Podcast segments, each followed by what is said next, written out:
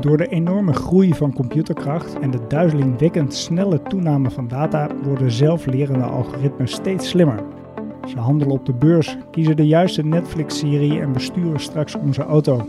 Maar waar stopt dit? Laten we kunstmatige rechters straks verdachten veroordelen of digitale artsen beslissen over leven en dood? Deze vragen ging tech-redacteur Servaas van der Laan de afgelopen maanden langs gerenommeerde experts op het gebied van kunstmatige intelligentie. Servaas, wat was de belangrijkste les die je uit jouw zoektocht hebt gehaald? Nou, het, uh, het grappige was dat de gesprekken die ik heb gevoerd heel uh, divers waren. Zo vroeg ik iedereen een definitie te geven van kunstmatige intelligentie en niemand gaf hetzelfde antwoord. De een zette kunstmatige intelligentie op hetzelfde niveau als water en vuur, terwijl de ander zei, nou ja, KI's zijn gewoon superidioten die één specifiek taakje goed kunnen uitvoeren en uh, verder is het allemaal niet zo bijzonder. Maar op één punt was eigenlijk iedereen het wel met elkaar eens. En dat is eigenlijk dat we ons geen zorgen hoeven te maken over superslimme robots die ons mensen als een stelletje mieren onder de voet zullen lopen. Kevin Kelly, de oprichter van tech magazine Wired, vergeleek die zorg bijvoorbeeld met het wakker liggen omdat de aarde door een asteroïde geraakt zou kunnen worden.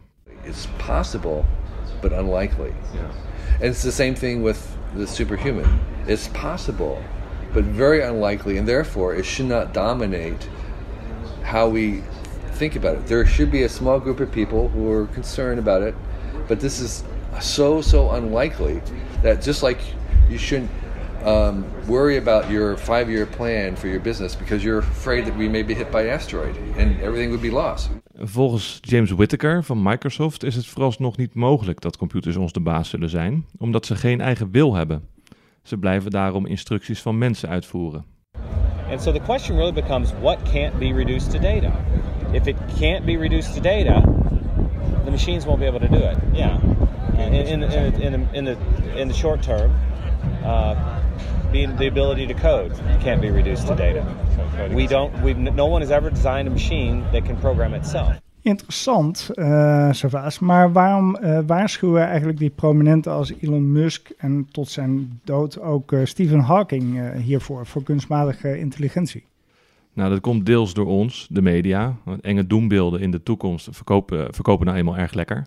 En vaak pakken ze dan ook een klein stukje van wat iemand gezegd heeft. Hè? Musk uh, zegt bijvoorbeeld best genuanceerde dingen over kunstmatige intelligentie. Maar hij weet dat wanneer hij een beetje overdrijft, media het graag oppikken.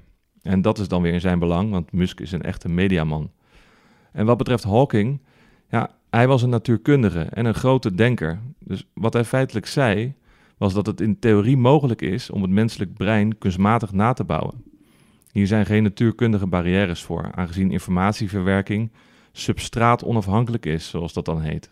Dit betekent dat de drager van informatie niet van belang is voor het dragen en verwerken van die informatie. Dus in gewone mensentaal, ons brein is niet iets unieks voor de mens, maar het kan met de juiste kennis gewoon kunstmatig worden nagebouwd. Ja, en als dat kan, en als, je, als het dan veel krachtiger wordt dan ons brein, en dat, dat zal waarschijnlijk gebeuren omdat, het geen, omdat er geen fysieke beperkingen meer zijn. We, hebben bijvoorbeeld een beperkt aantal eh, hersencellen en een beperkt aantal rekenkracht. Maar computers kunnen oneindige rekenkracht hebben en oneindig geheugen. Nou, als je dat kan bouwen, dan kan dat in theorie gevaarlijke situaties opleveren. Dat was waar uh, Stephen Hawking voor waarschuwde. Maar in de praktijk is het echter iets waar we ons nog lang geen zorgen over hoeven te maken. Dat denken althans de meeste deskundigen. Want kunstmatige intelligentie staat nu nog echt op het niveau van het internet in de jaren 90 of uh, bijvoorbeeld computers in de jaren 80. Het kan op dit moment nog niet zo bijzonder veel. Dus dat is eigenlijk goed nieuws. We kunnen gewoon rustig uh, blijven slapen met z'n allen. Nou, niet helemaal. Want waar de meeste deskundigen wel voor waarschuwen, is het verkeerd programmeren van op het oog onschuldige kunstmatige intelligentie. Hier is een bekend theoretisch voorbeeld van, dat is de paperclip-machine. Als je een computer de opdracht geeft om zoveel mogelijk paperclips te maken, dan kan hij uit zichzelf bedenken dat het efficiënter is om van de hele wereld een paperclipfabriek te maken. Dus dan moet hij eerst even de hele mensheid uitroeien. Het voorbeeld is theoretisch, maar het laat zien dat je onbedoelde effecten kunt krijgen wanneer je een computer verkeerd programmeert. Het is bijvoorbeeld van belang om menselijke waardes in een machine te bouwen, zodat hij niet keuzes zal maken, zoals de paperclipmachine. Een artsenalgoritme, eh, die een patiënt beoordeelt, kan bijvoorbeeld een keuze maken op kosten-baten. Wat levert het op om deze patiënt in leven te houden? Maar ook op menselijke waarden. Is het ethisch om deze patiënt te laten sterven? En de meeste deskundigen voorzien op dit vlak de meeste problemen. Kevin Kelly zegt bijvoorbeeld dat wij, zelf, wij mensen, hele onethische wezens zijn. Hoe kunnen we dan goede ethiek in een machine inbouwen? Uh, so we, we are programming um, AIs to make decisions, and therefore we have to give them uh, ethical guidelines to do that. And what we're discovering in that process is that humans are lousy. We have terrible ethics. Ja. We're very inconsistent. We're very shallow. We're very um, susceptible to. I mean, we're, we're just terrible. And it's actually not difficult to uh, code in ethics into um, robots and AIs Mm-hmm. once you know what they are. Ja, The problem is, is we don't even know what ours. we don't, we don't know that. And so, what's happening is that by having to do that, we are having to become better ourselves. And so, I think what, what happens in the end is like trying to teach your child, you actually become better person, and that we will become better humans So AI helps us make us become and make us better person. Better persons. Yeah. Oké, dus er zijn uiteindelijk eh, wel degelijk terechte zorgen over kunstmatige intelligentie. Ja, zeker. Ook bijvoorbeeld als het gaat om vooroordelen. Want wij mensen zijn bevooroordeelde wezens. En als we onze vooroordelen in machines inbouwen, dan krijgen we allemaal hele krachtige versies van onszelf. En dat is nou net niet de bedoeling. Want het idee was dat algoritmes de wereld beter en eerlijker kunnen maken. Nou, Peter Hinsen is een auteur en ondernemer die veel eh, publiceert en spreekt over dit onderwerp. Hij vergelijkt het met twee scenario's van twee verschillende science fiction films. Een, een mooie vergelijking met science fiction zegt ja, die, die ultimate communist fantasy, dat is Star Trek. Hè, dat is een wereld van abundance en equality. Star Trek, iedereen dezelfde pyjama's. Hè. Eh, je gaat van de replicator zegt, geef mij een Earl T, hop, komt eruit. Unlimited energy, equality and, eh, and abundance. Ja. Maar het omgekeerde, eh, waar we toch wel in kunnen terechtkomen, is een wereld van hierarchy en scarcity. En, en hij neemt Elysium als, als een voorbeeld van science fiction. Hè. Matt Damon, die op de aarde woont en op de aarde woont het plebs, dat, dat eigenlijk gewoon verziekt. En boven de, de aarde heb je de gated communities of the future, maar dan gewoon ruimtestationen waar ze in ultimate luxury leven. Jij hebt eh, veel mensen gesproken, Savaas, voor jouw artikel in Elsevier Weekblad. Waren die deskundigen het ook nog oneens over bepaalde onderwerpen? Nou, het grootste discussiepunt is de toekomst van onze arbeidsmarkt. Eh, bijvoorbeeld iemand als Kevin Kelly, eh, die is positief. Hij vergelijkt de huidige zorgen met die van de industriële revolutie. Veel handwerkers in de fabrieken die waren bang hun baan te verliezen. En dat gebeurde in eerste instantie ook. Maar de industrialisering leverde ook talloze nieuwe banen op, waardoor het probleem werd opgelost. En Kelly denkt dat kunstmatige intelligentie miljoenen banen gaat opleveren die we nu nog niet eens kunnen bedenken. Hij voorziet een toekomst waarin mensen veel meer vrije tijd krijgen en dat wij mensen machines aansturen die voor ons het geld gaan verdienen. Nou, dit levert talloze nieuwe behoeften op, waarvoor we weer kunstmatige intelligenties moeten hebben. En die moeten we dan weer bedenken en worden gemaakt. Nou, dat levert ook allemaal weer banen op. Maar niet eh, iedereen is zo positief als eh, Kevin Kelly.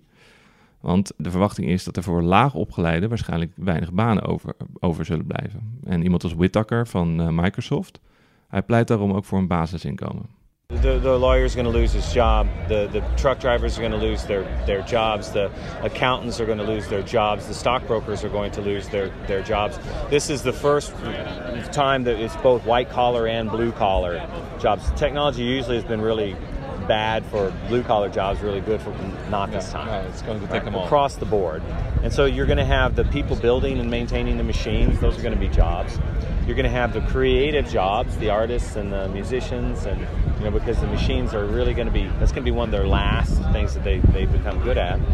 And then you know you're going to have to have a serious discussions about universal basic income, and and because there are some people who live large numbers of people will not be able to contribute to this economy.